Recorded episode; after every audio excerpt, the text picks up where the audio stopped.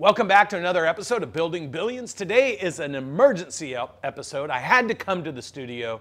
Absolutely the greatest example of when you have an aggressor and a defender, when you have legacy, legacy protecting itself, and you have an opportunity within the marketplace that's not being exploited, and how to create massive leverage quickly. LIV and PGA merged. Now, why is this important? It's because a year ago, the PGA was so adverse to LIV. They were threatening to sue him, they were threatening to keep him out, they were trying to push him out. They were so upset that another organization would come to the United States and take the PGA on head to head. Now, what was LIV's strategy?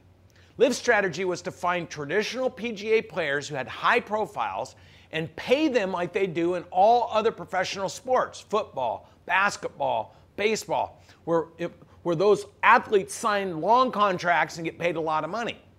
Now, this has been going around for a long time, but the PGA wasn't doing it.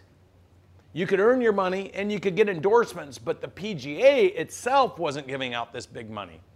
So LIV comes in and entirely disrupts PGA. They fought against LIV. They, they denounced LIV. They, threatened them. They threatened every single player. Could you imagine being a player and being offered 5 million or $10 million to sign a contract with LIV and be told, if you do, we are going to ban you for life from joining from doing anything with the PGA. I just want to frame this for you. Because people ask me all the time, what's the, what's the difference between the thought leaders that are willing to take risk from people that aren't? So imagine if you were one of those players.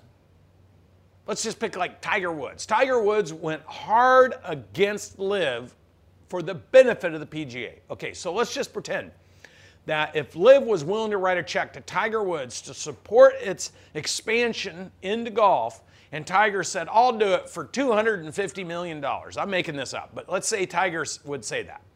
And they wrote him that check. Okay, that's the equivalent to some of those professional golfers who took big checks to support LIV. Then can you imagine going out into the marketplace where we resist, resist, resist, resist? It should go away. We're going to ban people. They'll never get to play in the PGA again. If you make that decision, you're banned for life. And then all of a sudden, you wake up one morning and you find out that you didn't take the money. You said, no way, because the PGA says I'll be banned for life. Your friends took the money, let's say they got 10 million or 20 million or 50 million dollars, and you said no. You dug in. Then you wake up and you find out LIV and the PGA merged. Now you ain't ever going to get that money that you walked away from because the PGA told you if you did it, you were going to be banned, and they told you it was wrong. Talk about disruption in a marketplace. I mean, come on. Wouldn't you be pissed off if you were offered $20 million to join a new group and you said no because the group you were with, who had been around for hundreds of years, basically said, if you do, we're going to ban you. Then you wake up and find out that they merged. So you missed that payday. So let me tell you about thought leaders. Thought leaders were the golfers that signed the deal with LIV a year ago, year and a half ago, took all the heat, got shit all over for doing it, got threatened, threatened by the PGA that they'd be banned for life. And now those thought leaders put enough pressure on the system that the PGA merged with LIV. This is going to be one of the greatest case studies for what happens when you take an aggressive position in the market like the Saudis did with LIV. What happens when you're willing to promote so hard that you ruffle everybody's feathers? What happens when you throw money at the right people? Think about this. Think about the war that was going on between the PGA and LIV. And what was the conclusion? The strategy, a no name brand from 18 months ago, strategically leveraged one of the oldest institutions in the world. And think if you were somebody supporting the oldest institution, how you would feel if you walked away from tens of millions of dollars because your friends did it and got entirely ostracized, threatened, and banned, only to wake up and find out at the end of the day that they were right and you were wrong. That's what happens with disruption. You never know what side of the line you're going to fall on. This story of attacking a situation, monetizing it, promoting it, creating so much energy in it that it disrupted it.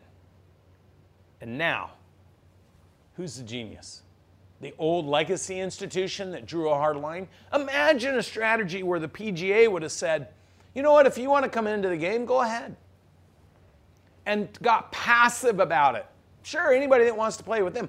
LIV wouldn't have thrown so much money at it. LIV wouldn't have been able to go so hard at it. LIV wouldn't have been forced into a position where they had to double down, triple down, quadruple down at attacking the legacy environment. So would the PGA have better, been better off just saying, yeah, do whatever you want. We'll just out we'll just out compete against you. See, when you don't believe in your ability to out compete, you rely on your attempt to control and strangle.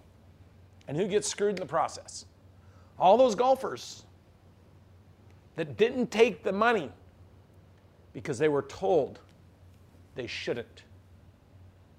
It's huge news. But even more interesting, what I love about it is the greatest example of disruption in business, convergence in business, bringing two things together. And I tell you, this is not going to be the end of the story, I promise you. I know something about merging, I know something about consolidation. I know something about all those golfers that are pissed off right now that they didn't take that money and their friends did, and they ain't ever going to see it again. Opportunities are made by those who create them. Thank you for listening to this episode of Building Billions with Brandon Dawson, where I broke down this merger that was announced this morning between LIV and the PGA. I hope you found this episode informative, interesting, and constructive. And if you did, please leave me a review. This podcast is based on my inspiration to add value to people's lives. And if you leave a review, leave comments, if there's something you want me to talk about, feel free to ask because this podcast is for you. I hope you enjoyed this episode. Look forward to seeing you on the next Building Billions with Brandon Dawson.